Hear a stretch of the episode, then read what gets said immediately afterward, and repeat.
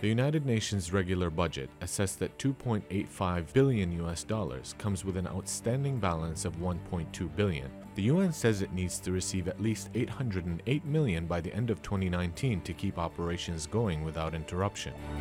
59 countries have yet to pay their full contributions. That list includes the US, Brazil, Argentina, Iran, Israel, Mexico, Saudi Arabia, and Venezuela. At the top of the list is the US, which makes up 22% of the UN's regular budget. It owes $494 million for the 2019 regular budget and $381 million for previous regular budgets.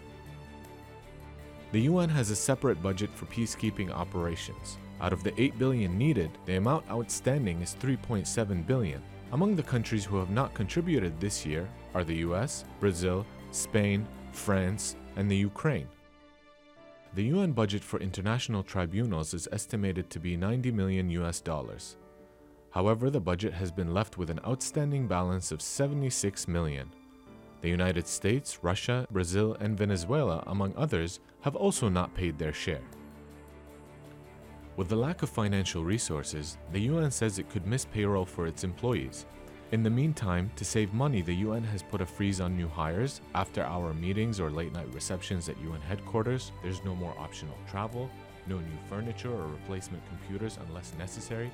There are also fewer translations. The UN is also limiting heating and air conditioning between 6 p.m. and 8 a.m. and shutting down escalators and decorative water fountains.